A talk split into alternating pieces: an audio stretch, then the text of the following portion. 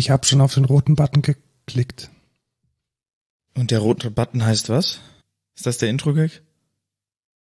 Vielleicht. Sehr gut.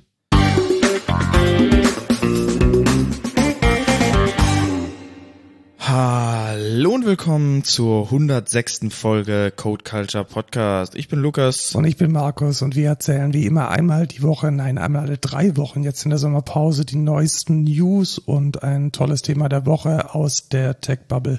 Ich bin CTO der Excentra und du, Lukas, bist DevOps Engineer. So. Heute ist der 2. Juli, ein Sonntag. Tatsächlich, wir waren jetzt relativ lange ohne Podcast. Ja, Erstmal hatten wir viel zu tun, zweitens war es zu warm, Sommerpause und drittens warst du krank. richtig. Deswegen Kommt alles zusammen. kam alles zusammen. Wir sind froh, dass wir jetzt aufnehmen können. Deswegen haben wir auch schon ein prall gefülltes Backlog und ich möchte eigentlich mit einem kleinen Rückblick beginnen. Nämlich hat sich der Zuckerberg Mark geäußert zur Apple Vision Pro. Hast du sein Statement ähm, gelesen? Nee, tatsächlich nicht. Ja, also die, die Was sagt er? die, der, die Bottomline ist, dass Facebook sich halt ganz stark, beziehungsweise Meta sich ganz stark ans unteren Preissegment annähern wollte. Ja. Und er letzten Endes behauptet, dass die 3500 Dollar, die jetzt die Vision Pro kostet, mit nicht mit dem vergleichbar sind, was Metas Strategie ist. Ja, das war ja auch das, was ich meinte. Also man, man kann es halt nicht wirklich vergleichen. Und was er auch noch rausgebracht hat, ist, dass Meta ja eine ganz andere Strategie verfolge als Apple mit dem Argument, dass Meta ja das Metaverse versucht hat, muss man ja wirklich sagen, versucht hatte aufzubauen und Apples Demo By contrast, every demo that they showed was a person sitting on a couch by themselves. Also er hat dann auch nochmal diesen Unterschied in der Vision klar gemacht, dass er das eher als soziales Dings sieht und Apple das halt überhaupt nicht so sieht. Vielleicht auch zu Recht. Ich weiß es nicht. Du hast ja jetzt schon länger eine, eine 3D-Brille. Ist da irgendwas? VR-Brille meinst Ja, du? VR-Brille. Ist da irgendwas social daran? Ich weiß es nicht. Also ja, ich bin vielleicht auch nicht der. Also ich meine, es gibt ja schon viele, die die so auch VR-Chat nutzen und dann irgendwie mit Leuten viel reden und keine Ahnung, was ich sehe auch immer so Troll-Videos in dem Metaverse, wo dann irgendwie äh, irgendwie Poker gespielt wird im Metaverse und so. Aber ich weiß nicht, wie lukrativ das ist oder inwieweit das Oder inwieweit das cool ist und Ja. inwieweit das eine Rezeption erfährt. Also ich, ich kann mir schon vorstellen, dass das so ein bisschen der Unterschied ist zwischen der Vision von Meta und der von Apple. Also ich glaube, Meta muss natürlich diese soziale Komponente, sie kommen ja von Facebook, von Instagram, ausspielen. Und vielleicht hat Apple da eine, eine andere Sicht. Wahrscheinlich. ja kann sein.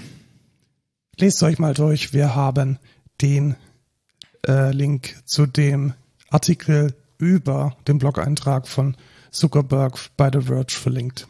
Ich möchte auch einmal kurz einhaken und das ist eher eine News wahrscheinlich, aber im Thema im, in Bezug auf Mark Zuckerberg hast du es mitgekriegt, dass ja jetzt anscheinend es einen Cage-Fight Ja, zwischen Elon Musk und Mark Zuckerberg geben soll, Also- vielleicht. ich glaube ja nicht, dass es passieren wird. Ich glaube auch nicht. Aber ich glaube, die Story war die, dass äh, Musk, wie, wie er halt immer ist, let's fight is out. Und Ja. ähm, ich, ich weiß ja, dass Mark Zuckerberg hatte schon mal irgendwie gekämpft, beziehungsweise macht er seit einer zweistelligen Anzahl von Jahren irgendeinen japanischen Kampfsport. Also ich glaube, der weiß schon, warum er ja gesagt hat. Ja, ich habe auch, ich glaube, ich habe aus irgendeinem TikTok-Video gesehen, also gehört, dass die das vielleicht im Kolosseum in Rom ja, genau, machen die, wollen. die, es gibt das Gerücht, dass die, die, die dafür zuständige Behörde, das ist aber auch ein Marketing-Gag, also Ja, safe. gesagt hat, hey, warum nicht seit 2000 Jahren mal wieder einen Kampf im Kolosseum? aber das wäre doch so Black Mi- Mirror at its finest, oder nicht? Ja, das ist schon Realsatire, glaube Ja, ich. also, ach, das wäre so schön. Naja. Auch sehr schön war ein Botschaftsempfang, auf dem ich war. Das Mhm. ist schon äh, war ein kleines Abenteuer. Ja, du hast mir ein wenig davon erzählt, aber erzähl's doch nochmal für unsere Zuhörer. Am Mittwoch hatte ich ein bisschen gechattet mit äh, einem Freund, der mit einem weiteren bekannten Freund aus Schweden eine Ausstellung in den nordischen Botschaften mit organisiert, beziehungsweise dort seine Kunst ausstellt. Das ist äh, Christian Wahlin, kennt man vielleicht, wenn man nicht Metal hört, wahrscheinlich nicht so. Der hat einfach ganz viele Albencover gemalt von ja relativ bekannten skandinavischen Veröffentlichungen und es gab eine oder es gibt eine Ausstellung in den nordischen Botschaften Der harte Norden, bei dem dann im Erdgeschoss auch Bilder von ihm ausgestellt wurden und die beiden hatten noch Platz auf der Gästeliste und ich bin dann am Feiertag einfach mal kurz hochgechattet nach Berlin und habe mir das gegeben. Und es war hervorragend. Also am hervorragendsten war seriously das Essen. Okay. Also es war unglaublich, also erstmal habe ich mich verschluckt an einem Shot, der war Wodka mit Beeren, dann darauf okay. ein Schokoladenplättchen und darauf Kaviar. Und ich weiß es nicht, ob ich an einem Beeren oder an einem Kaviar verschluckt habe, aber das war so mein Einstieg in diese Veranstaltung. Sehr gut. War auch überhaupt nicht peinlich, da in, in, in an, an, andenkender Stille rumzuhusten. ähm, aber mein Favorite war tatsächlich Blutbrot mit Rentiertartar. Was? Ja, Blutbrot mit Rentiertartar. Was ist denn Blutbrot? Blutbrot ist, also Knäckebrot kennst du ja, so Vasa und so. Ja. Und da ist einfach Schweineblut mit drin im Teig. Ah, okay. Also es war dann so rot gefärbt, hat so ein bisschen geschmeckt wie, ja, wie ja, Blutwurst halt. Also so dieser leicht dunkle, ähm, metallische Geschmack. Und darauf dann so rotes Rentier, rohes, äh, rotes Rentier, Hackfleisch. Das war schon sehr spannend. Okay. Und die Musik? die, also was, was war das Ding überhaupt? Das ist eine Ausstellung, die läuft auch heute noch. Das heißt, wenn ihr in Berlin seid, könnt ihr da einfach reingehen, Eintritt gratis. Vielleicht tatsächlich erstmal, was die Ausstellung ist. Also im Erdgeschoss gibt es, wie gesagt, die Bilder von Christian zu sehen, der äh, diese Albencover gemalt hat. Da steht dann immer schön dran, welches Album das ist und von welchem Jahr. Und im ersten OG gibt's so einen Rundgang, wo man zuerst so ein bisschen diese Scenes, diese Metal Scenes, also vor dem Internet hat die ganze Subkultur funktioniert über so handkopierte Magazine. Da wird einiges ausgestellt, altes Merchandising und Memorabilia. Also wenn man sich damit auskennt, so der Sarg von Death, in dem er irgendwie sich in den, in den Shows hat einlegen lassen und Stage-Material von Dimo Borgir und von Hammerfall und dann noch ein paar Platten, die ausgestellt sind, die man anhören kann. Einige Stage-Banner von Solstar 4, von Mayhem, von verschiedenen Bands dieses Genres und am Ende kann man sich dann halt ins Café irgendwie setzen und da noch irgendwas Skandinavisches essen und trinken. Und der Eintritt ist frei und es ist in den nordischen Botschaften relativ nah an der Siegessäule. Also wenn man da ist, kann man da bis Mitte September noch hin. Und bei dieser Eröffnung von dieser Veranstaltung, bei diesem Empfang, da gab es dann halt klar Podiumsdiskussionen und Reden von, von allen möglichen Botschaftern und am Ende hat dann literally eine schwedische Thrash Metal Band gespielt in der Botschaft auf dem Sehr Botschaftsbalkon. Und der schwedische Botschafter stand wirklich in der ersten Reihe und ist abgegangen wie, wie ein Schnitzel.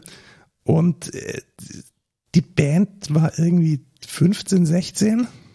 Also das war auch noch so eine absolute Newcomer-Band, okay. die in Schweden irgendeinen Wettbewerb gewonnen hatten. Also das war unglaublich weird.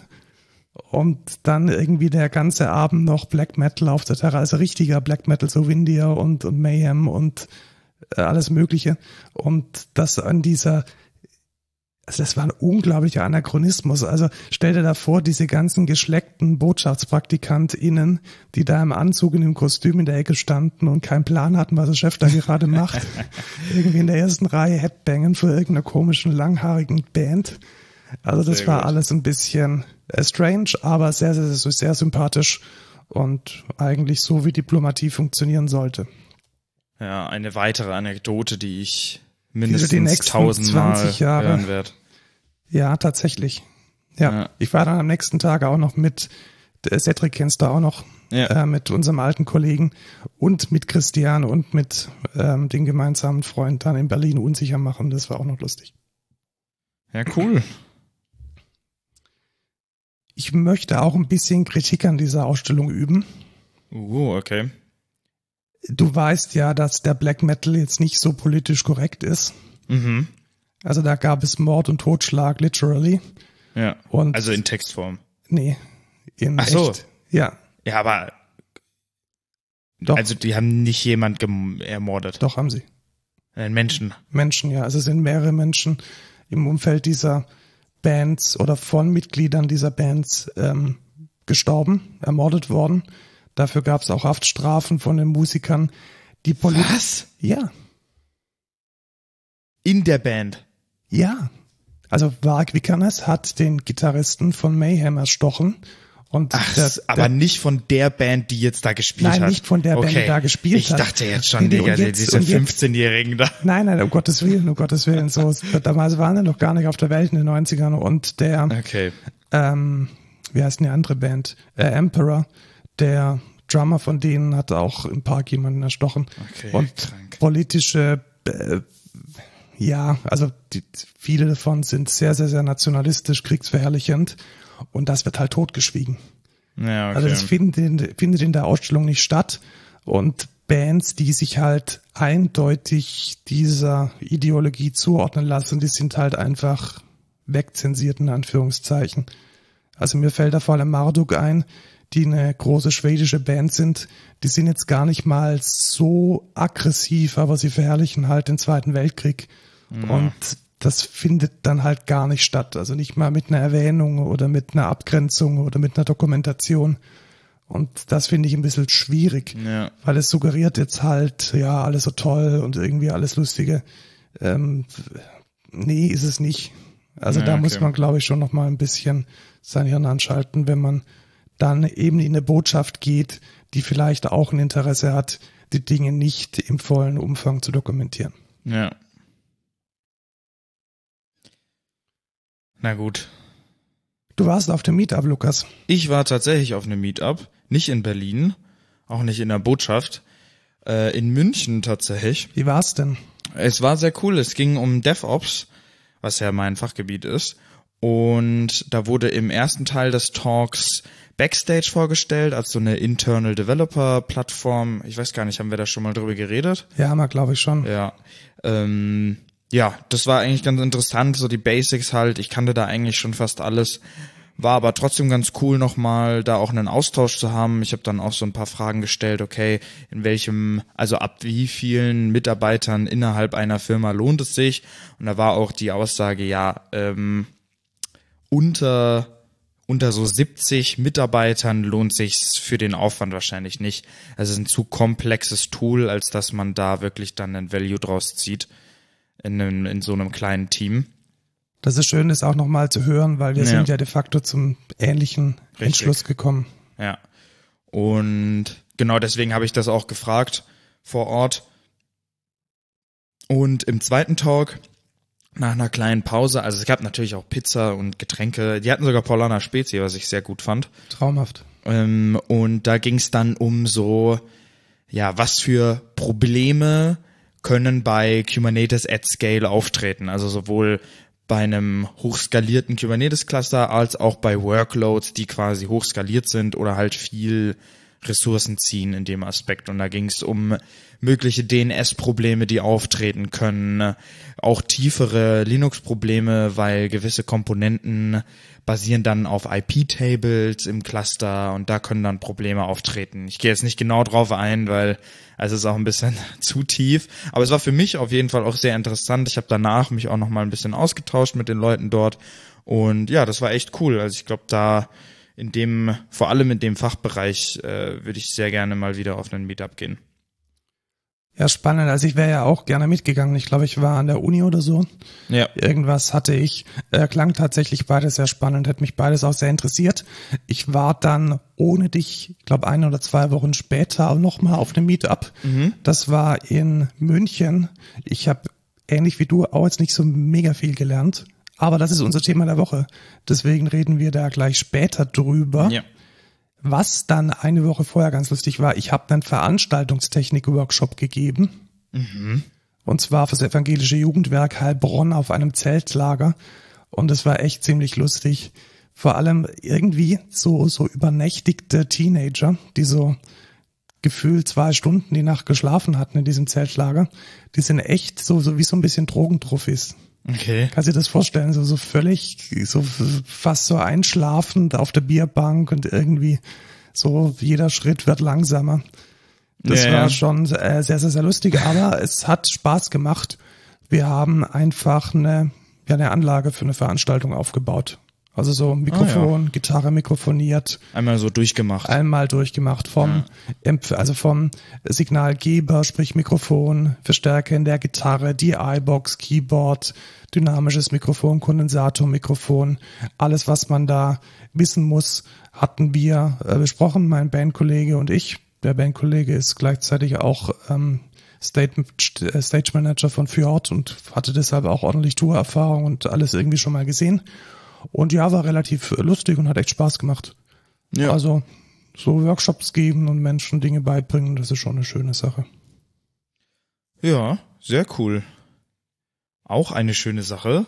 Boah, diese Überleitungen, es ist wunderschön. Äh, war die lange Nacht des Dingsbumses, Ja, genau. wie du es in die Shownotes geschrieben hast. Richtig, weil, weil jede Stadt hat ja eine lange Nacht und je nachdem, ob man Museen, Theater oder was eines hat, ist es immer ein anderes Dings oder Bums. Ich weiß gar nicht, was es bei Pfaffenhofen war. Diesmal war Kunst, es, Kultur, Musik und Tanz. wurde tatsächlich zwei Sachen zusammengelegt. Also normalerweise haben wir, glaube ich, nur die lange Nacht der Kunst und das ist heute dann auch nur eine Nacht. Diesmal hatten wir die langen Nächte der Wow. Kunst und Also Musik. Ganz falsch, also auch noch Nächte. Ja, tatsächlich. Und Nächte, weil es halt zwei Tage lang ging, tatsächlich, also am Freitag und am Samstag. Und ja, wer aus Pfaffenhofen kommt, der hat es vielleicht auch gehört. Es War schon ein bisschen lauter, also ich habe es ja auch noch gehört. Ich wohne Ja. ja. doch noch irgendwie so 700 Meter von der Innenstadt weg.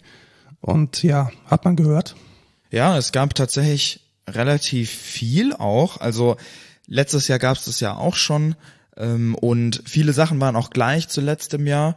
Aber es gab auch neue Sachen. Also es gab zum Beispiel auch einen Kneipenquiz, was ganz interessant war. Da war ja auch ein Kollege von uns tatsächlich. Und es gab eine Silent Disco, die war auch wieder sehr, sehr cool. Also weiß nicht, ob du dir darunter was vorstellen kannst. Ja, ja, ich habe sie sogar gesehen. Ich war ja am Freitag auch da. Ja. Also ich bin am Freitag echt erst später aus dem Office gekommen und habe dann noch so ein bisschen dort gechillt und irgendwie so einen Hamburger gegessen und ein bisschen eine Band angehört. Ähm, ja, ich habe immer so das Gefühl, das ist Kunst und Musik für Menschen, die Kunst und Musik nicht mögen. Also so, es ist halt alles, du weißt, was ich meine, es ist alles sehr, Vor allem die Bands, das ist Ja, halt, das also- sind halt alles immer Coverbands. genau. Also ab machen halt 20, nur Cover. 20 Uhr hast du halt irgendwie Toto und Queen rauf und runter.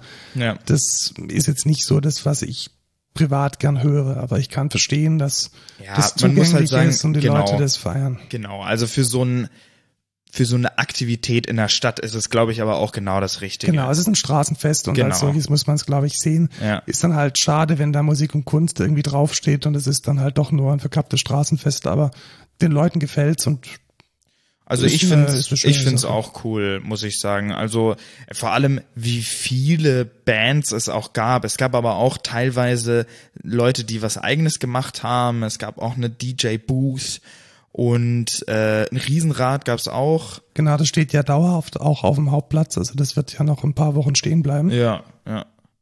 Ähm, und dann hast du in der, bei der Insel, bei der Ilminsel hast du dann noch irgendwie von der Heimatliebe, was so ein Club hier in Pfaffenhofen ist, ähm, so einen, ja, ich weiß nicht, wie man Strand. das nennt. Ja, die, die haben so ein, die haben so eine Anlage halt und es geht dann halt rüber zur Ilminsel und da war dann quasi sowas wie eine Disco, so eine Party halt. Ähm, habe ich auch einmal hingeguckt, war eigentlich auch ganz cool. Also, ja. Ja, und also was ich vor allem gemerkt habe, die Leute nehmen das unglaublich gut an. Also da waren garantiert mehrere tausend Menschen in der Ja. Stadt. Ja. Und ja, das ist doch schön, wenn das so gut funktioniert.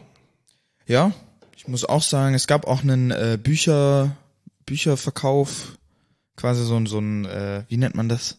Bücherflohmarkt. Genau, Bücherflohmarkt. Äh, da habe ich auch einmal reingeguckt, war eigentlich auch ganz cool.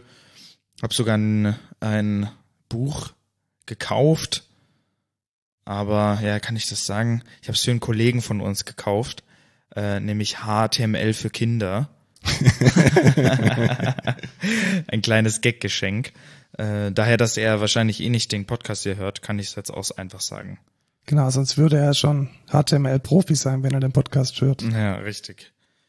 Äh, ja, aber ich finde, also ich finde es immer eigentlich ganz cool. Vor allem, man merkt halt schon seit, boah, ich weiß gar nicht seit wann. Wir haben das ja jetzt, also gefühlt hat sich das schon deutlich vermehrt, dass es so Aktivitäten in der Stadt einfach gibt. Es gab ja die letzte Woche gab es ja auch noch dieses Afrika-Fest. Ja, und nächste Woche ist dann im Freibad das Festival. Genau. Also ich habe auch das Gefühl, dass Pfaffenhofen da inzwischen einen ziemlich guten Turnus an ja, aktiv, kultureller Aktivität. Zumindest im Sommer. Zumindest im Sommer. Ja, im Winter gibt's ja auch immer diese Rathauskonzerte. Ich bin mit dem Programm noch nicht so ganz grün, muss ich sagen, weil ich halt einfach auch ein großer Freund von Subkultur bin und die halt gar nicht stattfindet. Aber man kann ja nicht alles haben. Ja, richtig. Du kannst dich ja als Bürgermeister bewerben, dann Nee, maximal, maximal Kulturbürgermeister, das ist, das ist, äh, kann man neben dem Job noch machen. Ja. Gut. Was du neben dem Job aber noch jetzt dann nicht mehr machst, aber sonst immer machst. Ist an der THI ein Projekt für Wirtschaftsinformatik anzubieten. Genau. Was ist ein Projekt? Das ist so eine Art, eine Mischung aus Seminar und Praktikum, würde ich sagen, an der Technischen Hochschule Ingolstadt für Wirtschaftsinformatiker, die kurz vorm Bachelor stehen, also im fünften Semester sind. Und das ging jetzt zu Ende. Ich muss sagen, ich war unglaublich geflasht. Okay. Also was die da, ich zeig's dir nachher mal. Ich will jetzt hier nicht die Domain sagen, weil so abgesichert ist das Ding halt leider nicht so, ne? Aber es ist ein unglaublich geiler Stack geworden von vielen, vielen Services, die ähm, Ehrenamtsprozesse managen, also so von Verbuchungen, Rechnungen hochladen, AIs angeschlossen, die dann von deinem Fresszettel, von deinem Kassenzettel die Positionen runter extrahiert. Es gibt ein Eventmanagement mit drin, mit einem schönen Kalender. Es gibt äh, ein Support-Ticket-System, mit dem man dann so Support-Prozesse abbilden kann. Also es ist wirklich gut geworden und auch schön ausimplementiert. Und äh, mein Kollege Manuel hat das gleiche für medizinische Prozesse gemacht und auch da ist einiges an gutem Material entstanden. Also wirklich Hut ab. Dieses Semester war echt gut. Ja, cool. Freut mich. Und wir haben dieses Jahr, erinnerst du dich noch, letztes Jahr war es immer ein großes Problem mit Kubernetes. Ja. Und wir haben dieses Jahr einfach Portainer und Docker Compose genommen und gut war. Ja, es ist, das ist richtig. Also Kubernetes ist halt ein Thema für sich, ne? Ja, also ich denke auch, also entweder man macht halt Kubernetes zum Thema von dem Projekt Ja. oder man versucht es so weit wie es geht zu umschiffen, weil es ist einfach zu viel Aufwand. Ja, tatsächlich. Kann ich Oder, und da möchte ich eigentlich hin, also ich fände es cool, wenn halt die TAI für alle Projekte und für alle Spin-offs und Opportunities, die es da so gibt, ein eigenes Kubernetes zur Verfügung stellt. Also Ja. dass man das nicht aufsetzen muss, sondern dass man dann halt mitten im Helmchart in dieses Kubernetes deployt.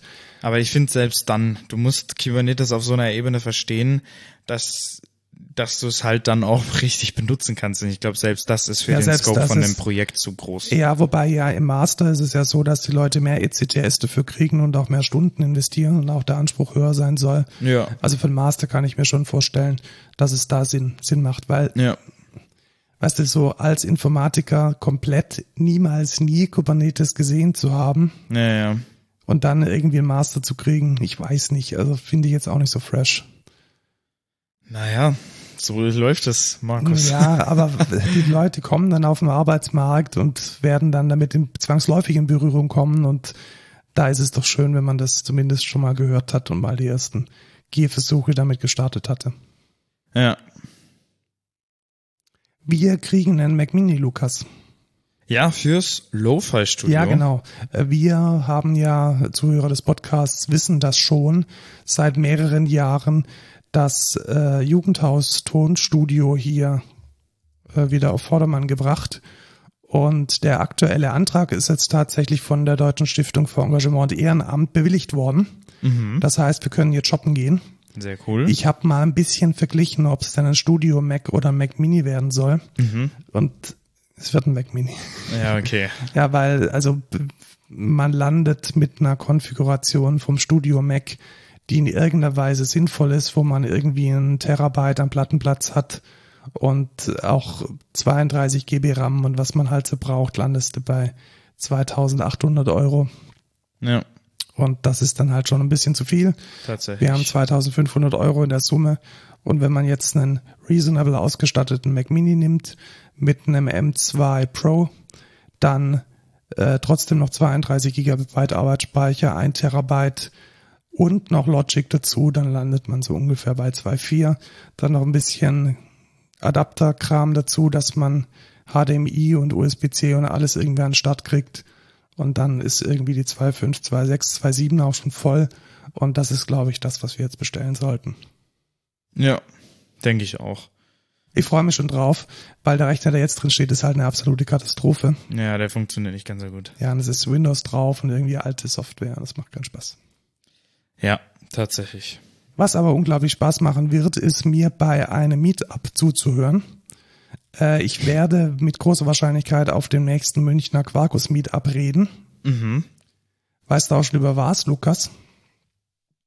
Vielleicht Kogito? Ja, tatsächlich. Also Sehr über gut. Cogito, ChatGPT und Quarkus. Was? Über Ja. Quarkus? Ja, tatsächlich. Auf dem also Quarkus, auf dem? Quarkus Meetup rede ich über Quarkus. Krass. Und ja, ich freue mich schon, muss ich sagen. Ähm, vielleicht kommt noch ein zweiter Speaker dazu. Bombastic Side-Eye. Äh, ja, mal gucken. Äh, ich weiß halt immer noch nicht über welches Thema. Sollen unsere Zuhörer dich mal ein bisschen inspirieren? Ja, von mir aus gerne. Also, ist so, also einfach so, wie kriegt man denn so eine, eine Handvoll Quarkus-Services in Kubernetes? Ist das sicherlich ja, cool. weiß ich nicht, ob das so cool ist. Weil das hat ja nichts, das ist eher was für DevOps als für so ein Quarkus-Meetup. Oder CI-Prozesse für Quarkus-Services, dann kannst du hier Dependency Track und SonarQube und Formatter und so. Ja, weiß ich auch nicht. Ich überlege mir da nochmal vielleicht auch irgendwie der Kubernetes Operator innerhalb von Ja, oder unsere Quarkus. Kubernetes Operators in Quarkus. Ja, das wäre vielleicht das ist doch cool, weil wir skalieren ja, Ja, mehrere Services mit, also zwei jetzt an der Zahl. Also wir haben zwei Operator geschrieben ja. und ähm, die könntest du dir doch vorstellen, oder wie das geht. ja, ich könnte prinzipiell mal vorstellen, wie sowas geht und wie man da mit interagiert. Ja. Ja, schauen wir mal, Schauen wir mal.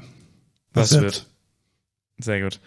Gut, Kommen wir zu den News. die News. Ein neues Chapter beginnt für die, den Dienstleister, der meine Webseite macht. Ich habe es ja schon mal, ich glaube, als No-Code der Woche oder Code, ich weiß es gar nicht mehr, was Weiß es war. nicht mehr. Also meine private Webseite herhofer.net ist letzten Endes einfach nur eine Linksammlung von einer Software as a Service namens Bento. Mhm. Bento macht einfach Links auf eine Homepage. Und es kam, wie es kommen musste, Linktree. hat's gekauft, ja. Ja. Für eine undisclosed amount of money. Das ging echt schnell. Ja, Also es ging halt wirklich schnell. Also so einen Exit zu machen, das war ja irgendwie drei Monate oder so. Ja. war das Ding jetzt online und dann sofort einen, ähm, einen Access zu machen. Wow, nicht schlecht. Ja, tatsächlich, aber pff, gibt ja auch einen Grund, warum du da dein, deine Links reingepostet hast. Also die, die Seite sieht schon echt gut aus auch. Ja, in der Tat. Also ich fand es auch, dass sie, ähm, ja, sie hatten da schon einen Vibe getroffen, glaube ich. Ja. Also es war, es war auf jeden Fall, es war auf jeden Fall richtig und gut. ja, jetzt ist die Frage, ob die jetzt einfach sagen, ja, wir, wir shutten das down oder wir integrieren das in Linktree. Ich weiß Also nicht, wie sie das momentan machen wollen. noch separat Ja, und also ich versuche jetzt mal ein bisschen so die Economics zu, zu verstehen. Die hatten, also Bento hatte ein Funding Amount von 1,6 Millionen. mhm. Das heißt, sie hatten in der ersten Seed 1,6 Millionen gekriegt. Ich gehe jetzt mal vielleicht mit einem Faktor 10 von aus. Also haben die das wahrscheinlich so für 16 bis 20 Millionen gekauft. Ja. Und es ist äh, eine Berliner Firma. Ach, krass. Ja. Also Bento war eine Berliner Firma. Und ja, muss man jetzt schon, muss man jetzt schon sagen, dass es offensichtlich ein Erfolg war. Ja, ich meine, wenn äh, Linktree, ich, ich verstehe halt aber auch nicht wirklich, wo jetzt, also Linktree hätte doch genauso gut einfach sagen können, ja, klauen wir uns einfach ein bisschen was von dem Styling äh, und ein paar Features, die die haben und die wären wahrscheinlich billiger rausgekommen, als jetzt das ganze Ding zu kaufen. Die, also was man ja bei einer, bei so einem, bei so einem Merch hauptsächlich will, sind ja die Kunden.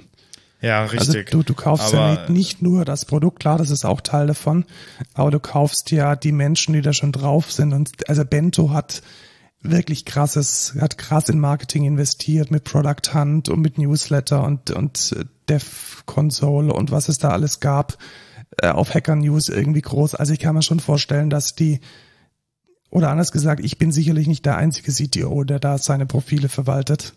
Ja, Und das ist, glaube ich, das, wo sie hin wollten. Ja, ist die Frage, ob das dann am Ende auch so lukrativ ist. Weißt du?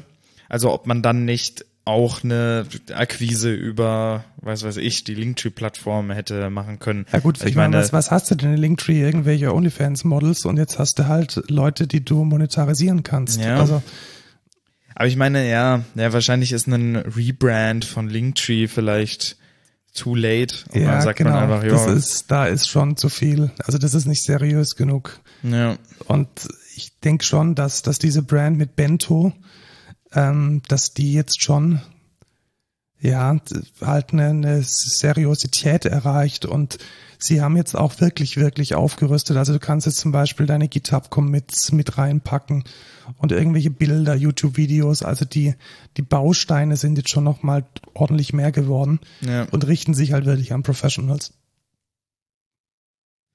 ja. Schauen wir mal, was wird in Bezug auf Bento. Ja, vielleicht geht's ja tatsächlich unter. Wollen wir über Reddit reden? Müssen wir über Reddit reden? Ja, wahrscheinlich schon. Also Eigentlich schon. ich, ich, ich bin da immer zwiegespalten, weil Wollen wir erstmal erzählen, was passiert Ja, ist? genau. Ganz, Also, ganz kurzer Ab Abriss. Die meisten wissen es. genau, die meisten haben es wahrscheinlich mitgekriegt. Ähm, Reddit hat, wir haben ja sogar in einer anderen News schon drüber geredet. Genau, Reddit dass- erhöht API-Preise. Nee, und führt die erstmal ein. führt die ne? erstmal ein Ja. oder wollte sie einführen. Äh, angeblich viel zu hoch, beziehungsweise viel zu hoch für Third-Party-Clients und die Moderatoren, also die ehrenamtlichen Mitarbeiter auf der Plattform, haben dann revoltiert. Ja, indem sie einfach die Subreddits, die sie verwalten, auf privat gestellt haben. Das war Schritt eins. In Schritt zwei hatten sie dann Ja, ey, man, ich würde es aber auch nicht so nennen. Ich tatsächlich, zuerst dachten sie sich, ey Leute, wir machen jetzt einfach einen Blackout. So, dann kann nämlich keiner mehr die Posts angucken und dann kriegt Reddit auch keine Revenue mehr. So, dann machen die das, dann fällt denen auf, ey, voll scheiße, weil wem schaden sie da am meisten? Der Community, weil die Community nicht mehr auf ihre Community zugreifen kann. Und dann so, ach fuck Leute, ähm, wir schalten jetzt alle wieder an und dann der nächste Schritt war dann so, und jetzt posten wir einfach in jedem Subreddit Porn. ja entweder Porn oder absichtlich missinterpretierte Bilder. Ja, Zum Beispiel Well That Sucks, äh, Subreddit nur noch Staubsauger. Ja, oder auf, ich glaube, Memes haben sie einfach nur noch auf historische Memes. Da war dann alles, war alles medieval, das Theme. Äh, und Oder so. man darf nur noch Bilder von John Oliver posten. Genau, oder sowas. Und dann irgendwie überall äh, in den Titel reinschreiben, Pick, irgendwas mit Pick und dann Spess oder so, was so ein Admin ist oder der, der, der Owner von Reddit oder so. Ich weiß ja nicht. Vor allem finde ich es auch lustig, weil ja genau das gleiche auf Twitter passiert ist. Und da gab es einfach nichts. Also, ich, ich meine, das ist doch auch das gleiche Prinzip. Twitter lebt doch auch von dem Content, der von Leuten gepostet wird, die auf Twitter sind, die ja auch nicht dafür bezahlt werden oder so. Und das war ja im Endeffekt genau das Gleiche, weil Twitter da jetzt auch gesagt hat, ey, äh, ja, äh, wir wollen hier Geld für äh, API-Usage. Und ja, da gab's nicht so ein Movement und Reddit ist da anscheinend irgendwie, ja, krasser unterwegs. Ja, und ich, ich weiß auch gar nicht, was da der, vielleicht sehen wir das auch nochmal in, vielleicht sehen wir das auch nochmal gemeinsam mit einer anderen News. Ich möchte nämlich da nochmal einen Twist bringen. Mhm. Twitter hat gestern oder vorgestern die, den Zugriff für nicht zahlende Benutzer auf 600 Posts pro Tag limitiert. Ja, das habe ich auch gesehen und habe mir einfach nur an den Kopf gefasst. Also jetzt hat Elon auch einfach so, und jetzt, jetzt versuchen wir mal de, de, dem Grund nachzugehen. Also 600 Posts sind echt wenig. Also da scrollt man irgendwie genau. einmal mit dem Finger durch und dann ist man am Ende. Ähm, der Grund dafür angeblich und auch bei Reddit der Grund für die API-Changes sind angeblich AI-Startups, die Reddit und Twitter fürs Training scrapen. Echt? Ich, ja, okay, ja. Tatsächlich. Insgesamt Data Scraping genau. einfach. Ja. Also die, die, die Argumentation, warum jetzt die API teurer werden muss und die Argumentation, warum Elon Musk jetzt den Zugriff auf Twitter einschränkt, sind wie die aus dem Boden sprießenden neuen AI-Startups, die halt irgendwo ihre Training-Daten für Konversationen, für einfach auch nur Sätze, Informationen generell herkriegen müssen. Und die machen sich halt zuerst mal über Reddit und über Twitter her. Und die Argumentation bei Reddit war ja auch die, dass die API-Preise halt so angepasst wurden, dass sie realistisch sind für ein AI-Startup, welches halt alle Beiträge einmal abfragen möchte. Mhm.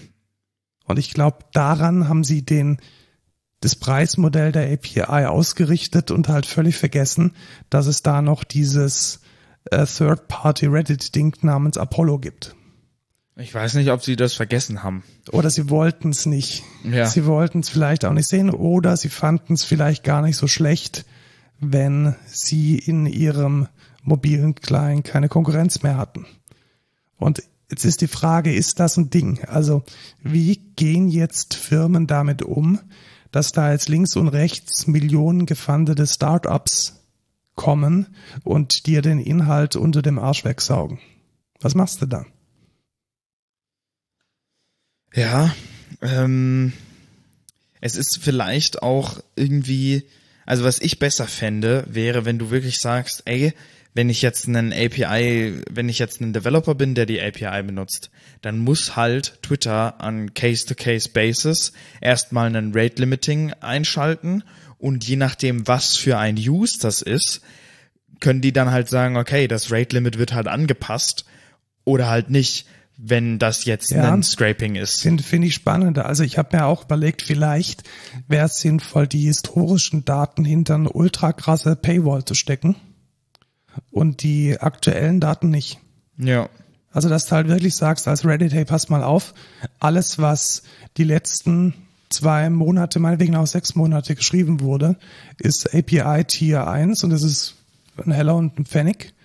Und alles, was irgendwie dafür taugt, deine krasse AI zu trainieren, nämlich die 20 Jahre, die äh, im Archiv liegen, dafür brauchst du halt dann den großen Dollar.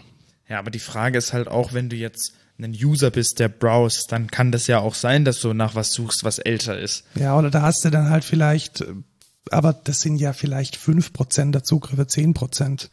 Und wenn die naja, dann halt wenn du nach was suchst, dann müssen ja, die wenn, alten halt auch auftauchen. Das ist, glaube ich, ja, aber, aber nicht über einen gewissen Threshold. Also ich glaube, eine AI würde viel, viel, viel mehr in den Archiven rumgraben, als jetzt ein User, der danach sucht. Ja, das ist die Frage. Und ähm, es ist ja auch mit, mit äh, Wikipedia so passiert und ganz krass mit archive.org. Ja. Also die, die mussten da auch massive DDoS-Filter nutzen. Es war kein kein böshaftes DDoS, das sind halt einfach irgendwelche AIs, die im, im Schatten von ChatGPT jetzt Fundingsummen jenseits von Gut und Böse akquiriert haben und jetzt halt alles aufsaugen, was sie nied- und nagelfest ist. Ja, aber also sorry, dieses View-Limit von Elon, das ist ja komplett dumm einfach nur. Ja, es ist dumm. Also ich, ich, ich möchte es aber trotzdem differenziert sehen. Also man muss, glaube ich, das Problem auch mal sehen, dass das es halt gerade ein Ding ist, dass Ja, genau, es gibt ein Problem, aber so wie sie es lösen, das ist keine aber die, Lösung. die Lösung ist halt Ja. unbefriedigend für alle. Und Richtig. es wäre halt schön, wenn die Lösung nur für die unbefriedigend ist, die das Problem ausgelöst haben. Hast du gelesen, was Elon als Update geschrieben hat? Nee. Um, the reason I set a view limit is because we are all Twitter addicts and we need to go outside. I'm doing a good deed for the world here. Also, that's another view you just used.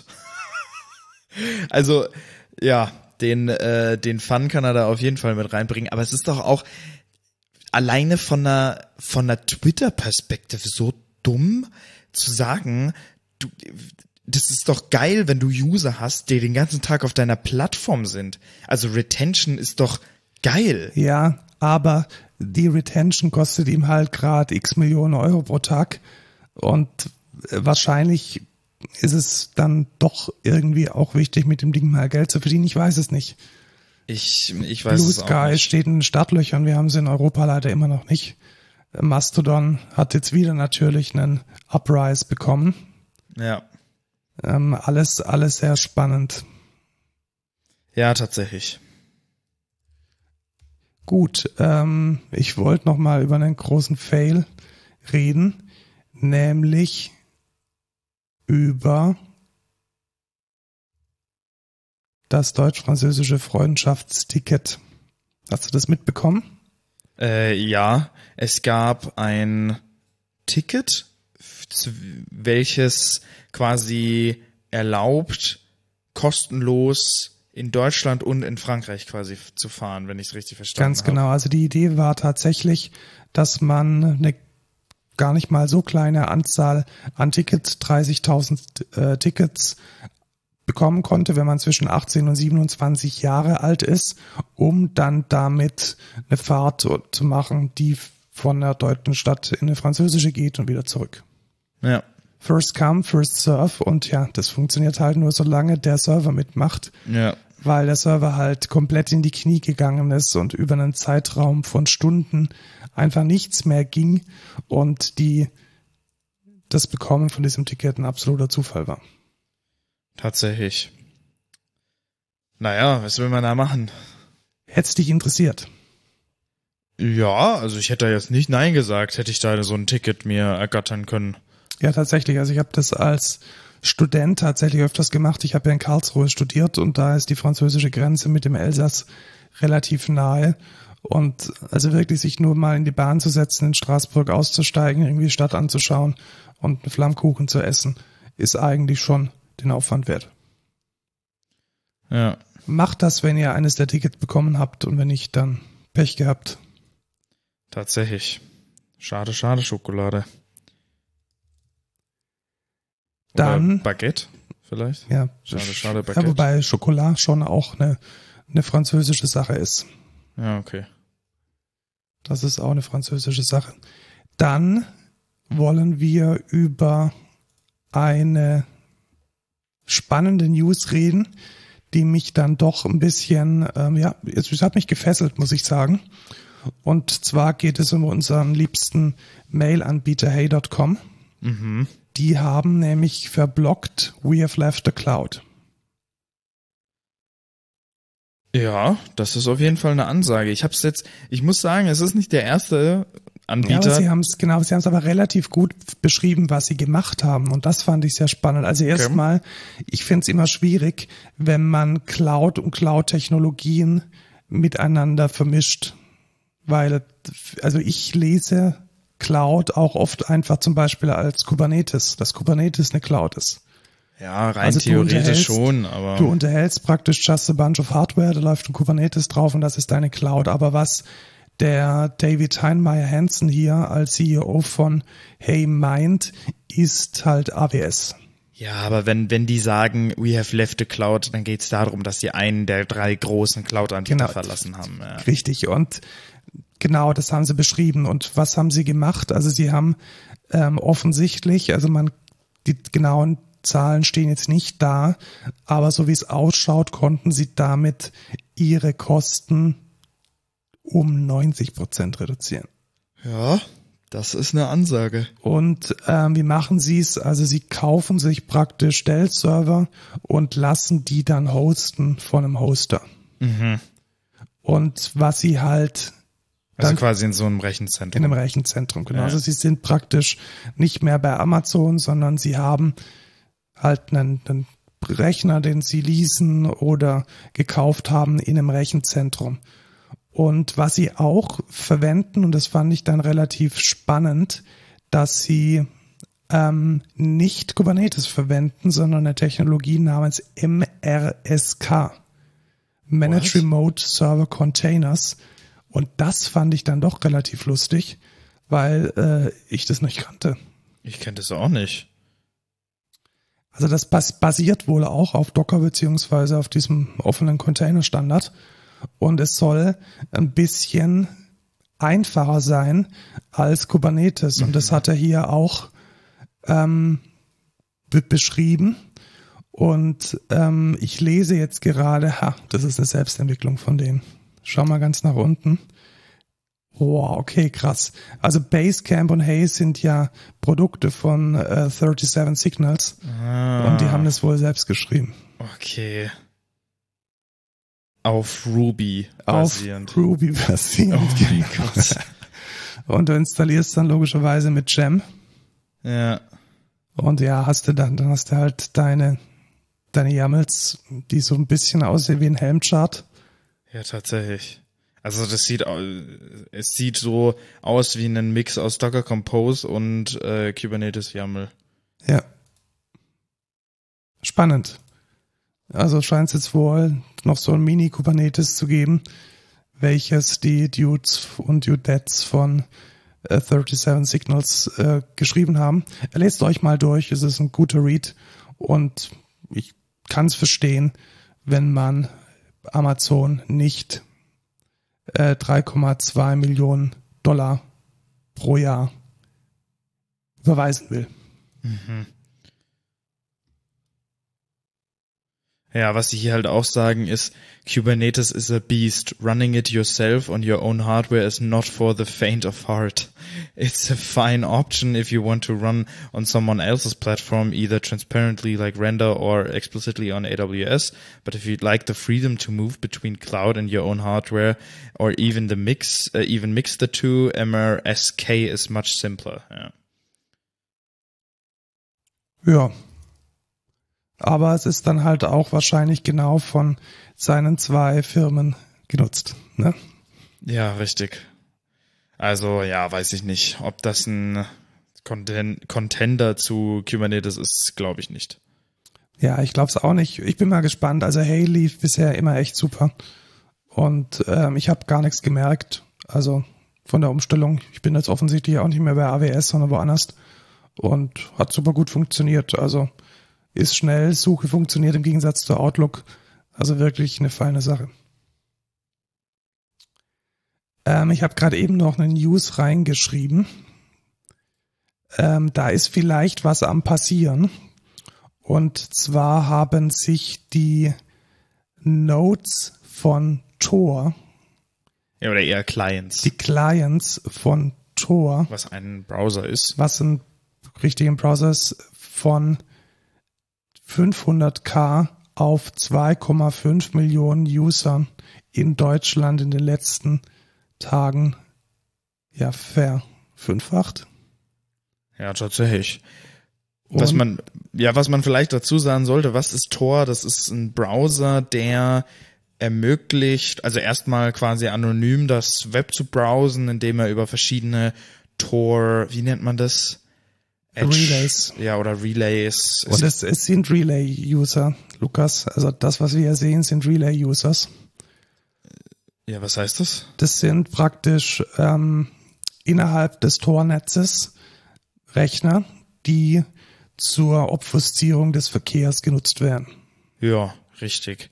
Und mit diesem Tor-Browser kann man sich entweder ins, ins Clear Web, also einfach ins Internet verbinden, oder auch ins Deep Web, was auf äh, Onion Addresses und quasi Ja, innerhalb des Tor-Netzes funktioniert. klassische Darknet, Ja. ähm, auch, also für zwei Anwendungsfälle, einmal man macht kriminellen Shit und einmal man will maximal anonym bleiben und Was ja Hand in Hand geht. was Hand in Hand geht. Und ähm, was an dieser Sache besonders ist, ist, äh, erstmal sind das wahnsinnig viele Ressourcen, die da jetzt dazugekommen sind.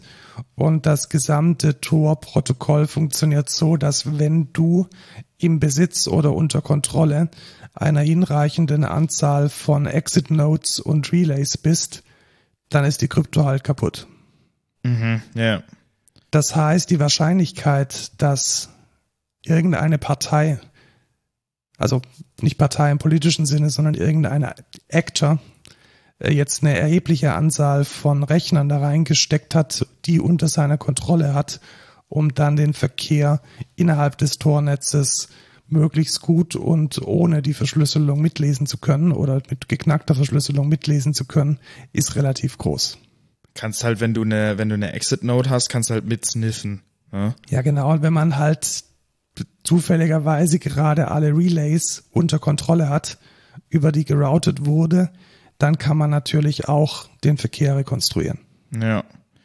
Ja, ist interessant. Also die Frage ist, ähm, ja, wer ist das? Ja, genau. Wer ist das? Äh, Ich möchte hier nur Dinge äußern, die ähm, bestätigt sind. Deswegen lest euch doch einfach mal die tausend Mutmaßungen auf dem entsprechenden Hacker News Thread durch. Ja, also es muss auf jeden Fall jemand sein mit großem Budget. Äh, Da kommen nicht so viele in Frage. ja. Kommen wir zur Software. Ja, und fangen in Software quasi mit Gaming an. Da habe ich mir tatsächlich, glaube ich, sogar auch ein Video zu angeguckt sogar. Und zwar gibt es jetzt die Möglichkeit auf macOS mit neuen Developer-Tools direkte Emulation von DirectX 12 Games auf Apple Silicon Hardware zu machen. Was natürlich geil ist. Also das ist, das ist auch so ähnlich was wie Proton, das quasi, also was Steam oder Valve eher auf äh, Linux macht für ihr Steam Deck, jetzt auf macOS, was sehr interessant ist tatsächlich. ja. Also wenn das sehr gut funktioniert, dann wäre das natürlich eine echte Alternative, dass man sagt, ey, okay, ich kann jetzt auf meinem MacBook Pro jedes Windows-Game spielen, einfach indem es emuliert wird, ist natürlich cool. Und ich glaube, das ist genau das, wie Apple agieren muss, um, ich würde es mal sagen, Mitnahmeeffekte zu haben. Also ich glaube nach wie vor nicht, dass sich irgendjemand, der wirklich gerne Games spielt, sich deswegen einen Mac kauft. Ich glaube aber, dass der Hipster, der irgendwie ein bisschen Video schneidet und der ähm, noch mit irgendwelchen iPads irgendwelche Social Media Sachen macht, dann doch vielleicht ab und zu gern mal ein Game spielt. Ja. Und das ist dann natürlich vielleicht ein interessanter Markt für die Spieleanbieter, wenn, und das war ja immer das große Kaviat, wenn die Portierung auf die macOS-Plattform bezahlbar ist. Weil der Markt ist relativ klein, also, aber wenn man die, die Portierung bezahlen kann oder mit wenig Aufwand hinkriegt, dann lohnt sich das vielleicht, die 5%, 10% Mac-User noch ähm, zu gewinnen. Und ich glaube, das ist jetzt genau der richtige Schritt dafür. Ja.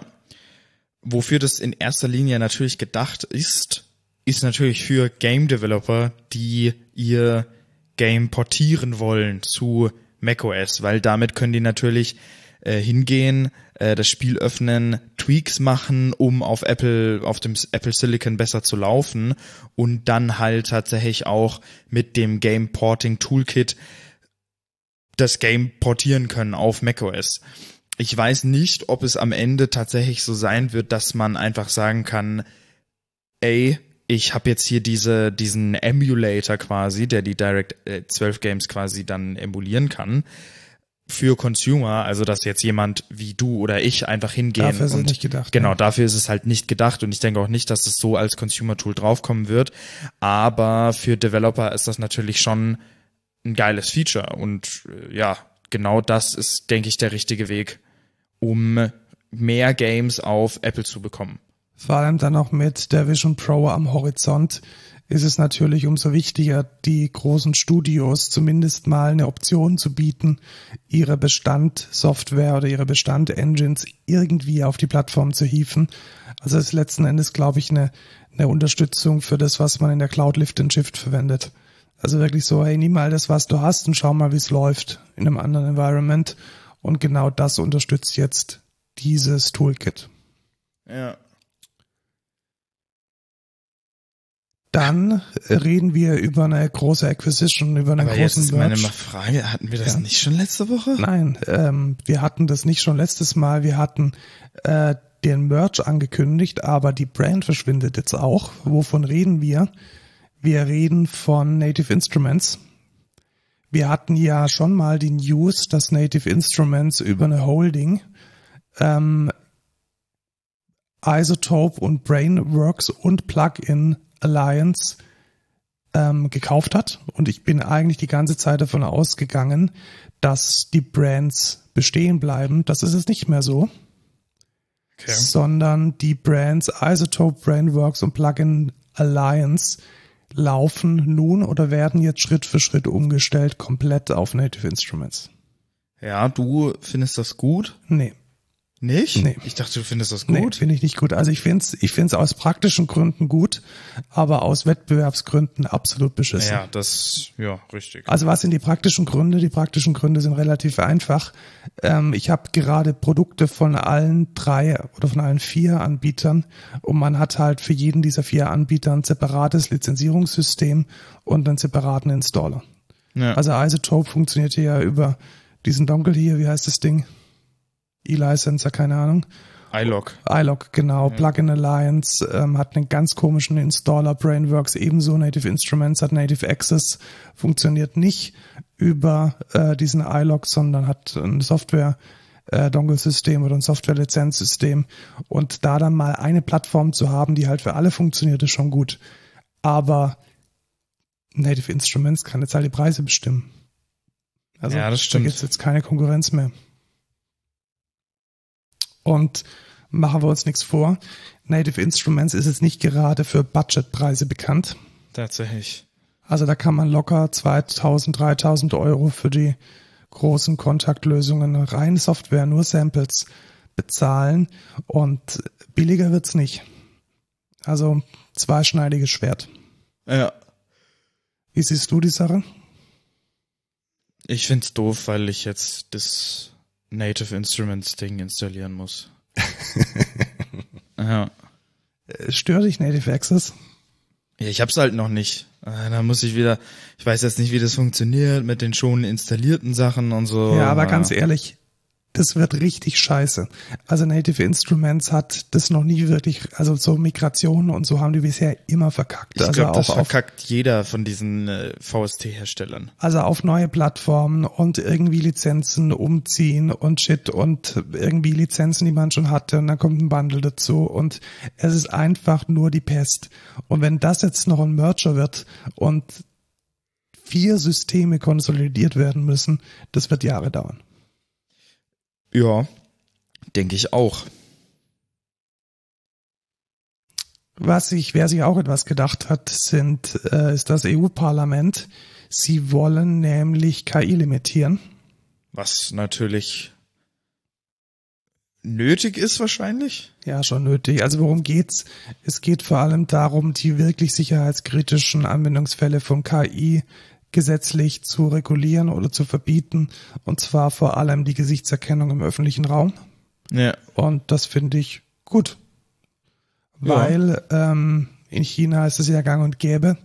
Man kann letzten Endes komplette Bewegungsprotokolle erstellen, wenn man in der Lage ist, an verschiedenen Stellen mit KI Gesichter zu identifizieren. Und sowas hat in der Demokratie aus meiner Sicht nichts zu suchen.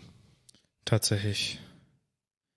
Obwohl es auch mal interessant wäre, wenn jetzt schon so ein KI-Gesetz, ähm, wie sagt man das, be,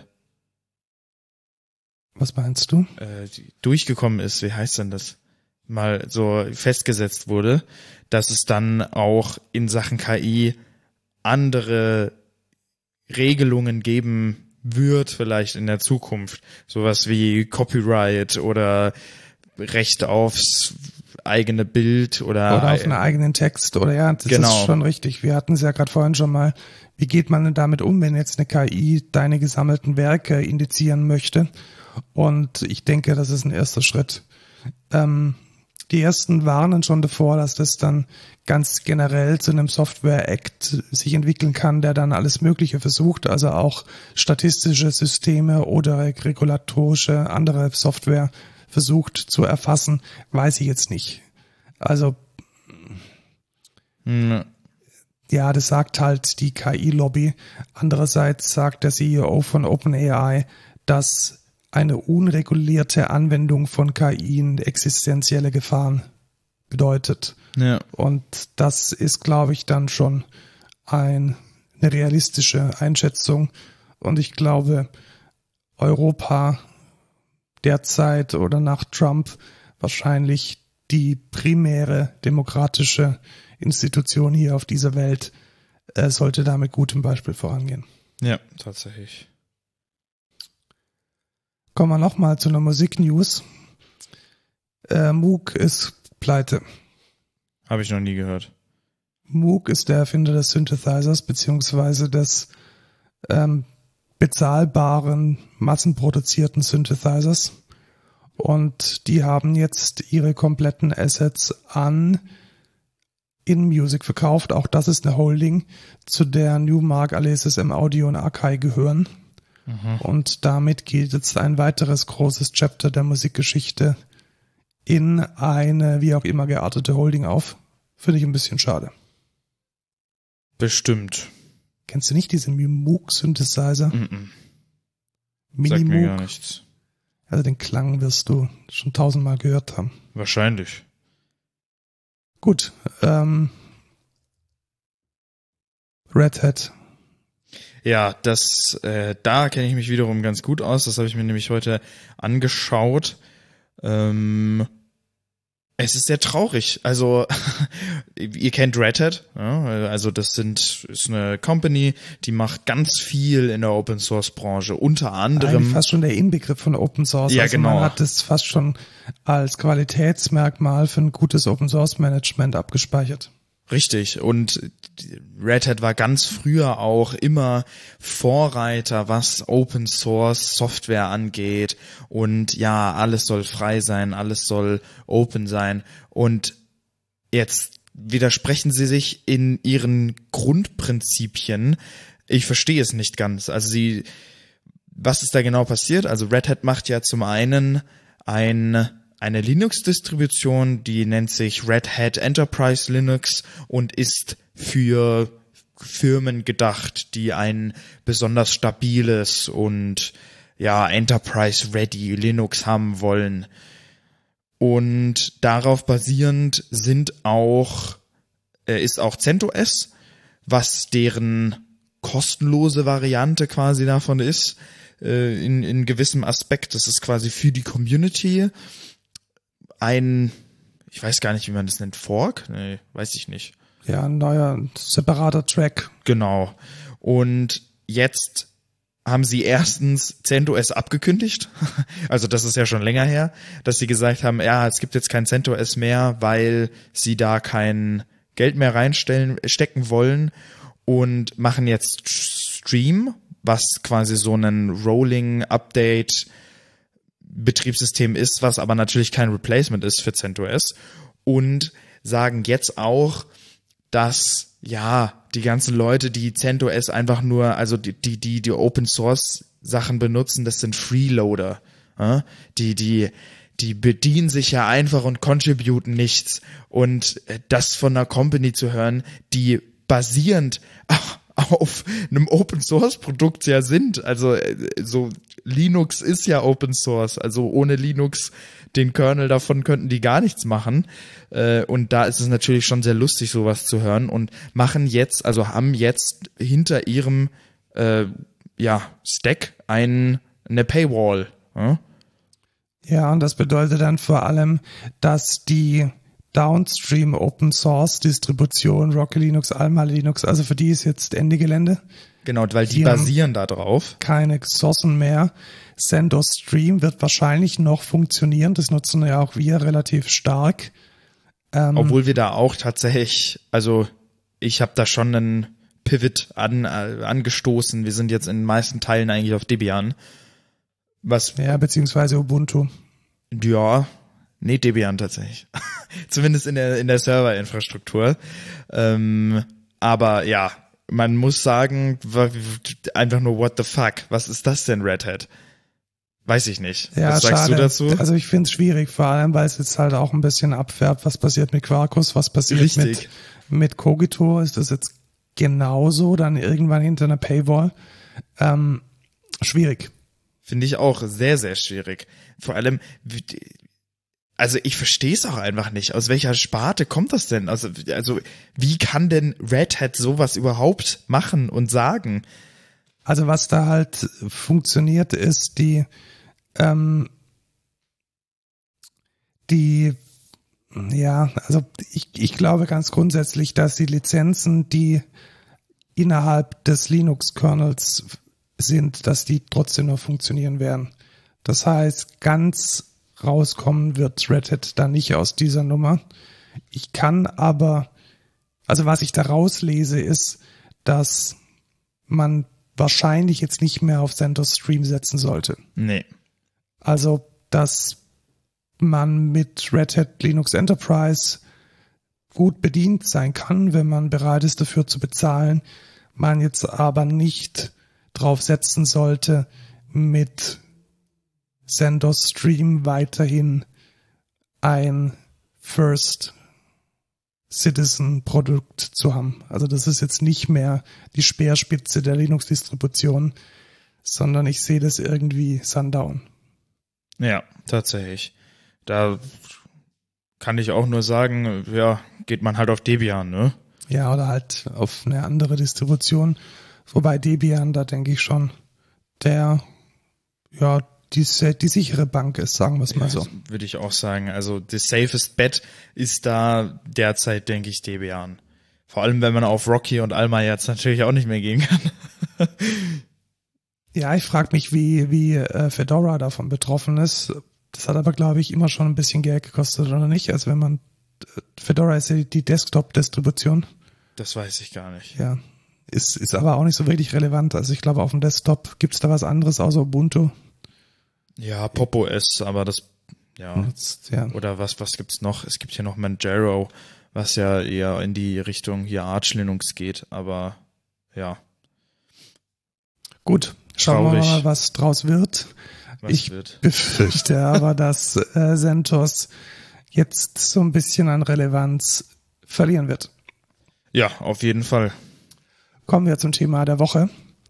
Ich will ein bisschen das Thema aufgreifen, welches in dem Meetup diesen Dienstag oder Mittwoch, nee, Mittwoch war es, glaube ich, oder Donnerstag in München war. Und zwar war es eigentlich eines der Standardfragen REST versus GraphQL versus gRPC. Und ja. wir hatten ja schon öfters über diese drei Technologien besprochen. Deswegen will ich eigentlich nur noch ähm, ein bisschen wiederholen, welche ähm, von welchen ähm, Technologien es sich da handelt. Also REST ist sozusagen der Klassiker.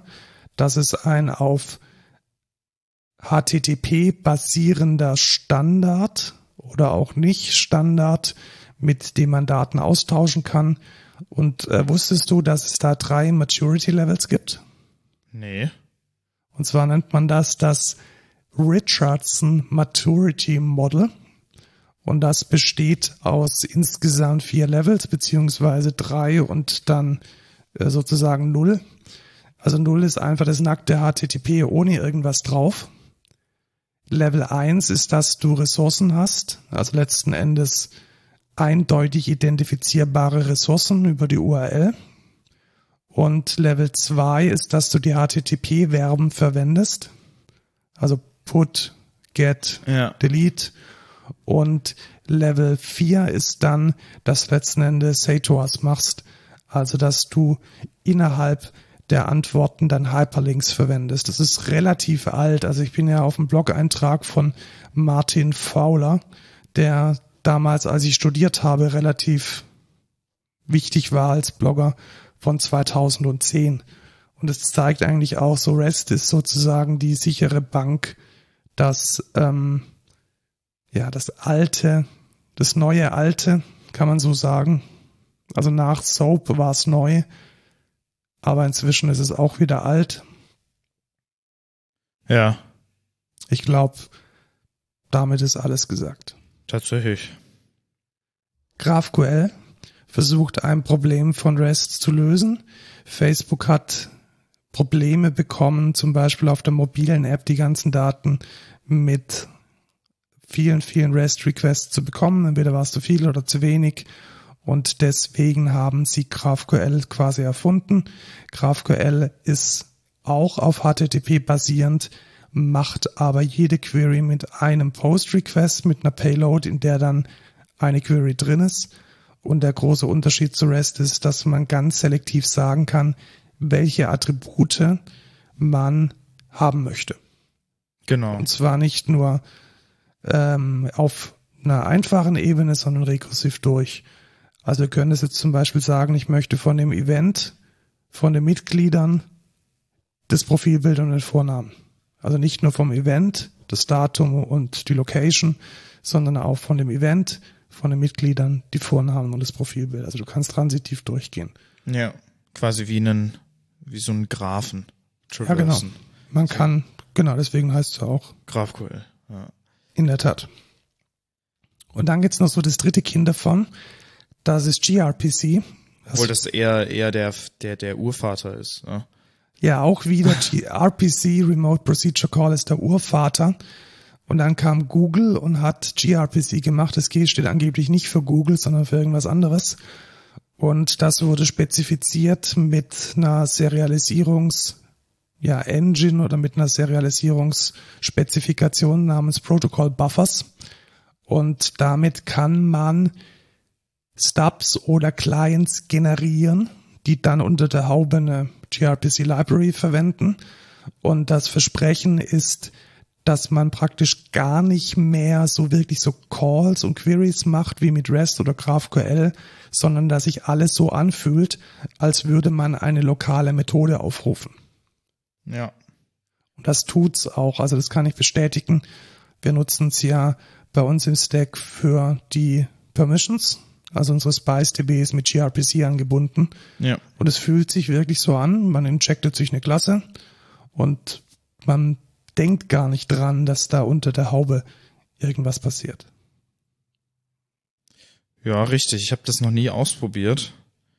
Aber mich würde auch mal interessieren jetzt, was benutzt man denn wann? Genau, und das war ein bisschen versucht in dem Meetup zu ergründen, war aber für mich nicht befriedigend, muss ich ganz ehrlich sagen. Also was äh, sehr gut stattgefunden hat, war die Sache mal zu, ähm, die Sache mal zu verstehen, voneinander abzugrenzen, was sind so die einzelnen ähm, tatsächlichen Spezifikationen, aber das, wenn man mit allem dreimal gearbeitet hat, dann weiß man das.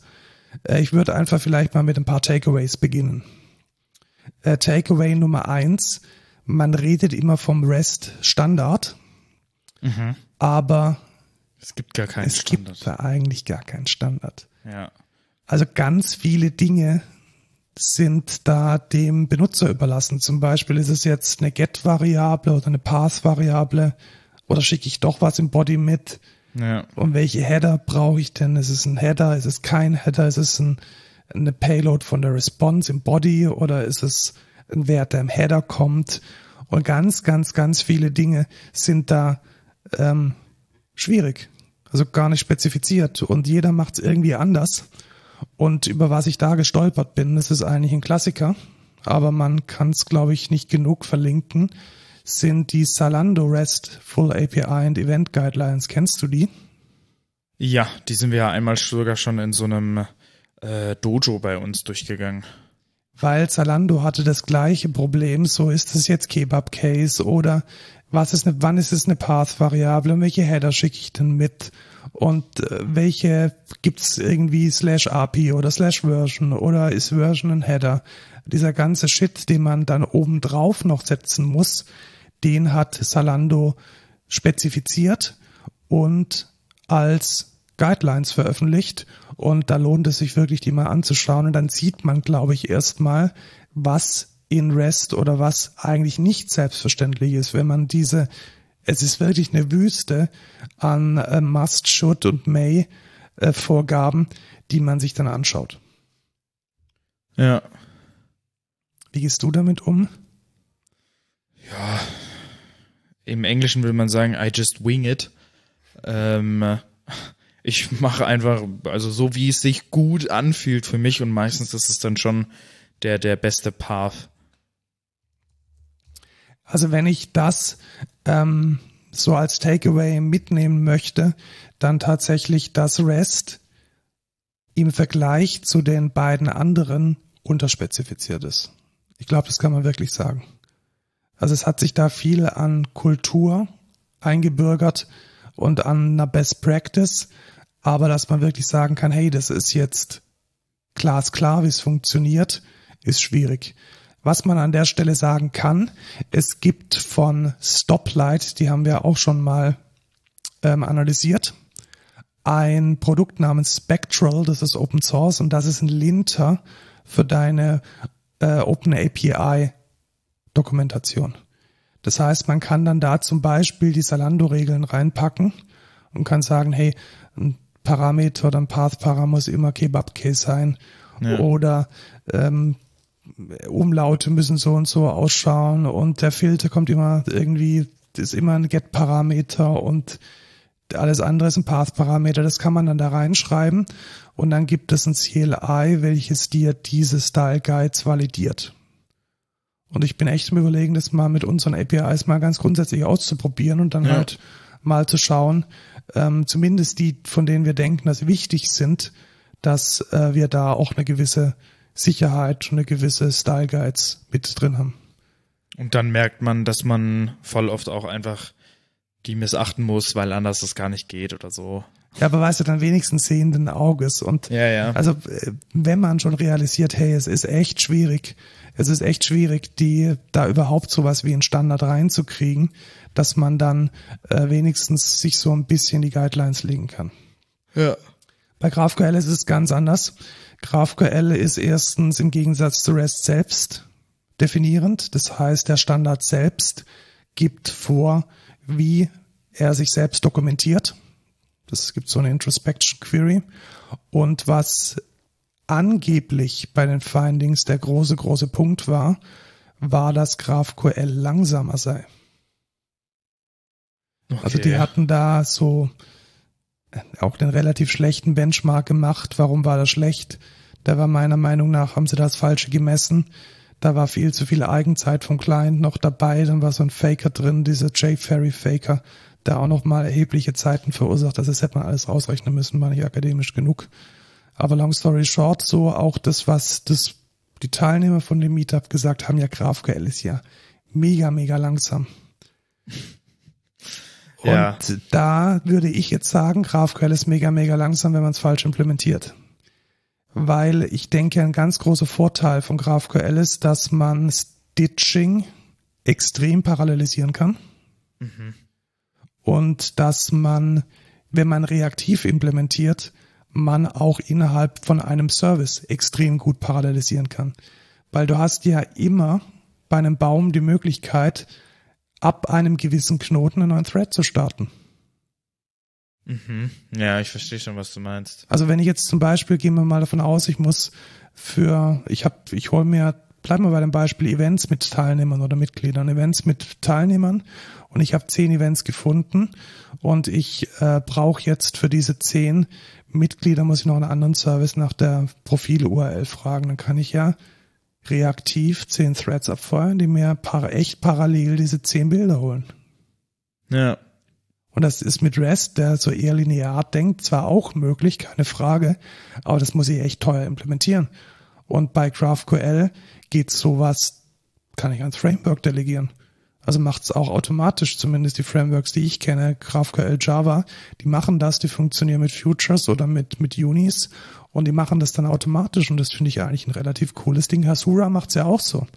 Also bei Hasura ist es ja auch so, dass wenn man da über diese Low-Code-Geschichte eine, eine, eine Stitching-API äh, sich zusammenbastelt, die praktisch mehrere Services hintenrum anschließt, dann ähm, laufen die Requests ja auch echt parallel. Ja, auf der tiefen Ebene habe ich mir das noch nie angeguckt, aber ich weiß es nur aus einem aus dem Rust Framework, was ich benutze, Async GraphQL und da wird es auch so gemacht. Also du hast dann quasi das Objekt und das ruft dann halt eine Methode in dem Objekt auf oder in dem Struct in der Impel dann und ja, je nachdem wie tief du dann gehst, macht er das dann halt auch immer parallel. Genau, und das ist eigentlich, also für mich ist das so natürlich, aber ich kann verstehen, und das war dann da auch so die Bottom Line, es ist kompliziert. Also ja. man muss schon wissen, was man tut. Und vor allem muss man halt auch, je nachdem welches Framework man verwendet, halt dieses Schema echt gut aufbauen. Also es ist nicht so, dass man automatisch irgendwie aus seinen Typen das generieren kann oder da keine große, kein großes Hirnschmalz reinstecken muss. Das ist dann schon so, dass man da wirklich genau wissen muss, was man jetzt wie rausgibt. Ja. Und der nächste Punkt ist der, dass wenn man dann halt bei GraphQL trotzdem irgendwie Holzhammer Frameworks verwendet, die alles abrufen, dann hat man gegenüber REST auch nichts gewonnen. Also man muss da natürlich auch seine Queries mit der Hand shapen. Ja, ja. Also wenn du jetzt ein Framework verwendest, welches dann einfach wieder deine Fotos befüllt, dann ist überhaupt nichts gewonnen, weil im Gegenteil, dann holst du an diesem einen Endpunkt vielleicht noch viel, viel, viel mehr Daten ab, als du es vielleicht bei einem einzigen REST-Endpunkt gemacht hättest. Also wenn man jetzt im Vergleich ist, würde ich sagen, GraphQL ist auf jeden Fall mächtiger und bietet meiner Meinung nach eine bessere Performance, Klammer auf, wenn man Zeit investiert und es richtig macht. Klammer zu. Ja. Ja, ich weiß schon, was du meinst, ja. Obwohl wir also in den meisten Cases sagen wir dann auch nicht, okay, wenn der jetzt nur zwei Fields von dem Objekt fetcht, dann fetchen wir auch nur zwei Fields. Also ja, sollte man aber. Also ich denke zum Beispiel an eine verkürzte Baumdarstellung. Also hast einen Baum und in dem Baum gibt es Strukturknoten und nochmal äh, terminale Knoten. Und dann könntest du natürlich von den Strukturknoten, um in der UI mal schnell den ganzen Baum anzuzeigen, wirklich nur Titel und von den Kindern irgendwie den Titel holen. Also verstehst du, was ich meine? Dass man halt nicht irgendwie diese 20 Megabyte großen Baumstrukturen durch die Gegend schickt, sondern ganz, ganz, ganz selektiv die richtigen Attribute, die man auch braucht, abfragt. Ja. Dann gibt's den dritten im Bunde, das ist gRPC. Und da habe ich eine Best Practice so mitgenommen, dass die APIs, die von außen konsumiert werden, die sollen REST oder GraphQL sein. Und die werden dann im Bestfall auch über ein API-Gateway abgesichert. Und wenn die Services untereinander sprechen, dann soll das gRPC sein. Was hältst du davon? Sag's nochmal. Also du hast praktisch, wenn Services Services aufrufen, ja. also ohne dass jetzt zum Beispiel ja. ein Frontend oder ein Konsument wirklich daran beteiligt ist, ist, dann gRPC. Für synchrone Ausrufe, Kafka lassen wir jetzt mal komplett außen vor für synchrone Aufrufe. Und wenn es mit dem Frontend kommuniziert, dann ist es REST oder oder Frontend oder den Client, also sprich, du rufst eine SAS auf oder was auch immer, dann ist es REST oder GraphQL. Ja, ist halt die Frage, lohnt sich das? Weil dann introduce du halt, äh, okay, wenn der Service jetzt, der macht dann selber REST und macht dann gRPC, boah. Genau, sind es die gleichen Port-Shows oder nicht? Muss man dann beides anfassen? Ja. Hat man da noch eine Zwischen... Schreibt man jeden Endpoint irgendwie zweimal oder? Genau, muss man dann antizipieren, dass es einmal von dem Service aufgerufen wird und einmal von dem Client draußen. eigentlich ist es ja das Schöne von einem Microservice, dass man nicht wissen muss, wer ist jetzt mein Klient, sondern dass man eine Domäne ownt und diese Funktionen an der Domäne bereitstellt. Also ich fand es auch nicht so die wirklich coole Antwort auf diese Frage.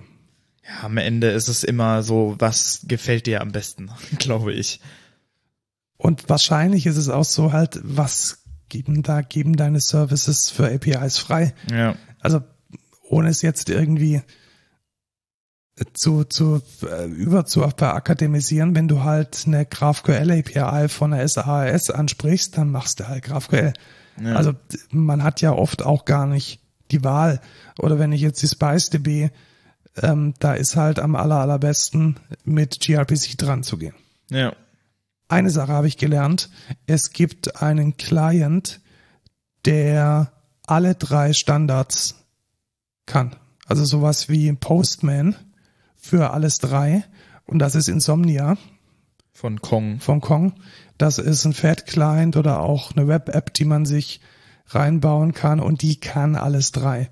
Also wenn man tatsächlich den dummen ähm, Status vorfindet, dass man alles drei machen muss, also GraphQL Queries, gRPC und REST, dann gibt es einen Client, der alles kann und das ist dieses Insomnia und es schaut, schaut eigentlich ganz gut aus. Also es ist jetzt wahrscheinlich bei REST nicht ganz so feature-rich wie der gute alte Postman, aber ich glaube schon ganz gut zu gebrauchen. Ja. Obwohl der, äh, ich weiß nicht, ob der nicht dann was kostet. Also Open Source ist der ja nicht, oder? Doch, der ist Open Source. Also dieses Ding ist Open Source. Wenn du es halt mit der Kong-Plattform verwenden möchtest, dann kostet es Geld. Okay, weil äh, weil da steht direkt Get Started for Free drin. Ja, okay, die, die, die Enterprise-Sachen sind coming soon.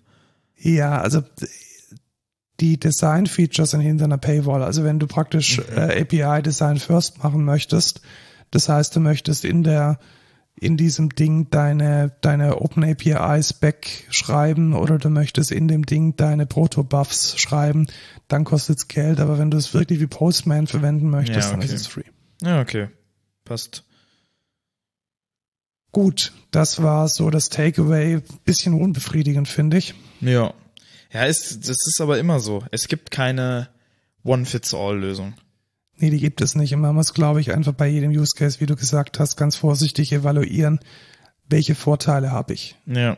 Und ich würde tatsächlich so eine als, als dumme Kompromisslösung sagen, sind deine Daten einfach und trivial und deine Domäne klein, mach REST. Sind deine Daten komplex und baumartig, mach GraphQL. Und ja. sind deine Daten auf einer Ebene, wo sie sehr, sehr, sehr oft sehr schnell abgefragt werden müssen, Permissions, Klammer zu, dann mach gRPC. Ja. Guck's dir an, entscheid, worauf du Bock hast. Und kenn aber alle drei. Das ist schon mal das Wichtigste. Ja. Und äh, dann war natürlich in diesem Meetup wie immer der eine Senior dabei, der ähm, Korba und Soap liebt. Mhm. Und die Welt dreht sich immer ja. um sich selbst und alles wiederholt sich und alter Wein in neuen Schläuchen. Du kennst es. Tatsächlich, ja.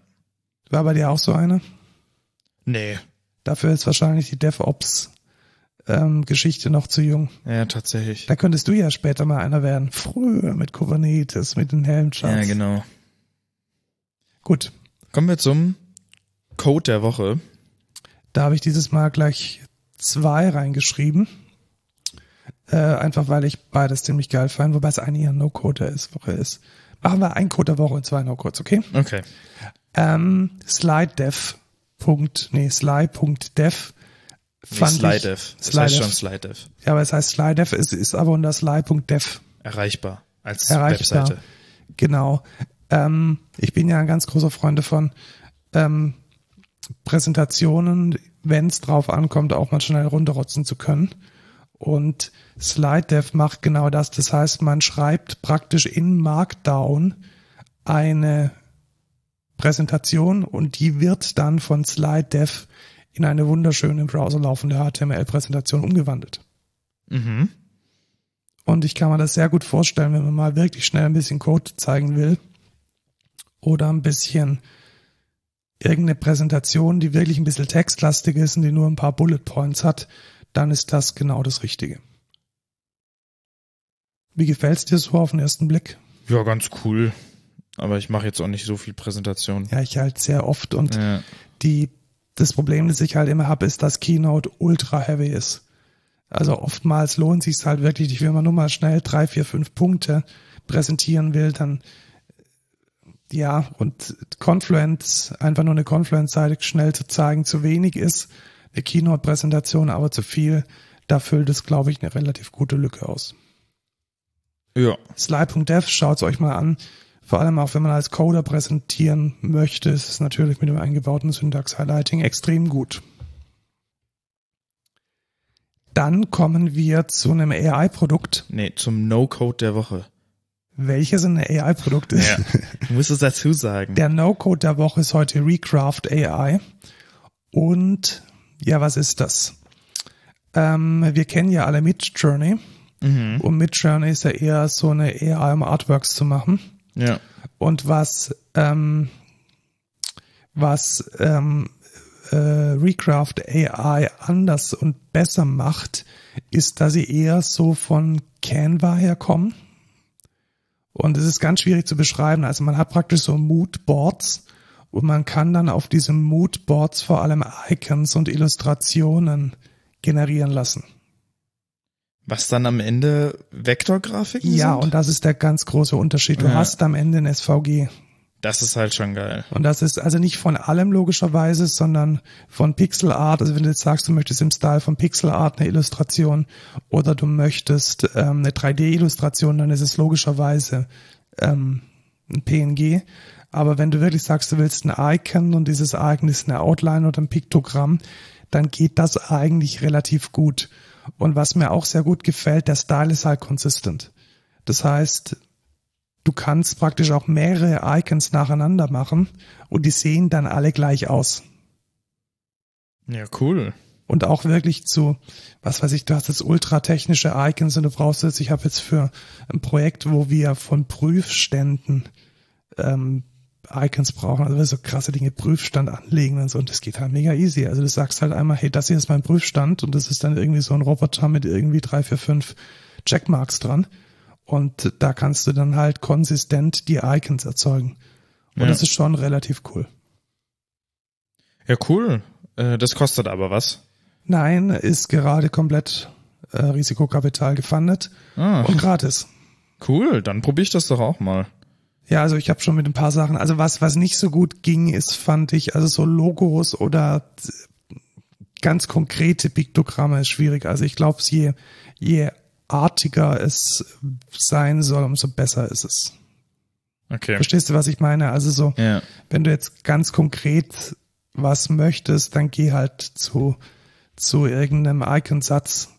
Ähm, wie heißt dieses Ding, das was jeder verwendet? Auch so. Von Awesome, genau.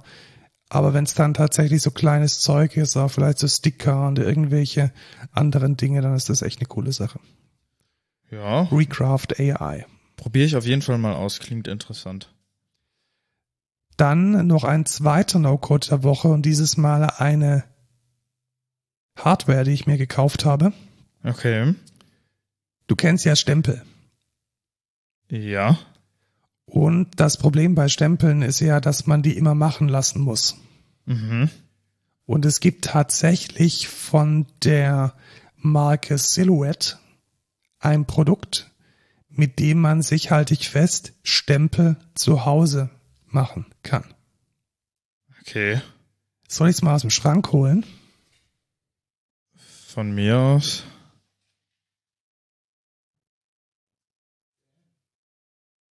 Äh, ich bin Lukas und stalle jetzt, solange Markus, also solange der Markus jetzt das da aus seinem Schrank holt und so. Ist ein sehr großer Schrank und Markus ist auch sehr groß. Ich habe es jetzt schon aus dem Schrank rausgeholt. Also was siehst du da? Das ist so ein kleiner Thermodrucker. Und da führt man von derselben Marke, also von Silhouette, so kleine gummierte Platten ein. Und dann ist da offensichtlich so ein Thermo, Laser oder keine Ahnung, was da drin ist, der dann aus diesen Gummimatten Stempel macht. Cool. Und so kann man dann ähm, sich jedes Motiv relativ günstig, also man landet dann bei ja vielleicht drei, vier Euro bei einem kleinen Stempel, bei einem größeren Stempel vielleicht bei sechs, sieben Euro dann machen. Ich habe jetzt das Logo von meiner Band gemacht, das war in drei, vier Minuten getan. Cool.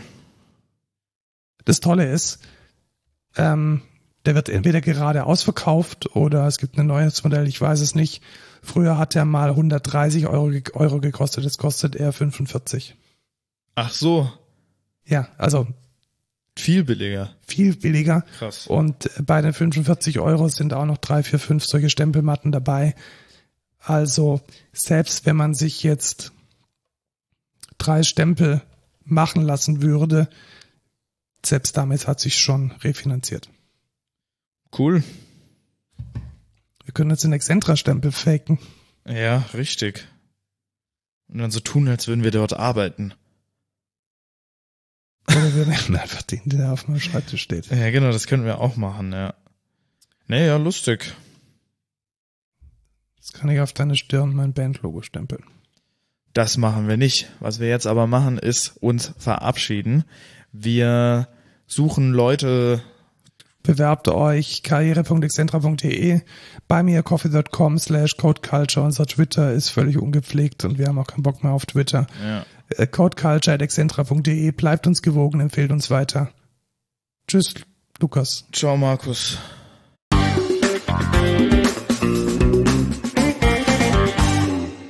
Was jetzt falsch rum? Das war falsch rum, das hat sich so völlig. Ach Mann, Markus. Völlig. Du hättest doch mir einfach nur ein bisschen mehr Zeit geben müssen. Ja, das ist jetzt, ist jetzt schon schwierig. Sollen wir es nochmal editieren? Nee.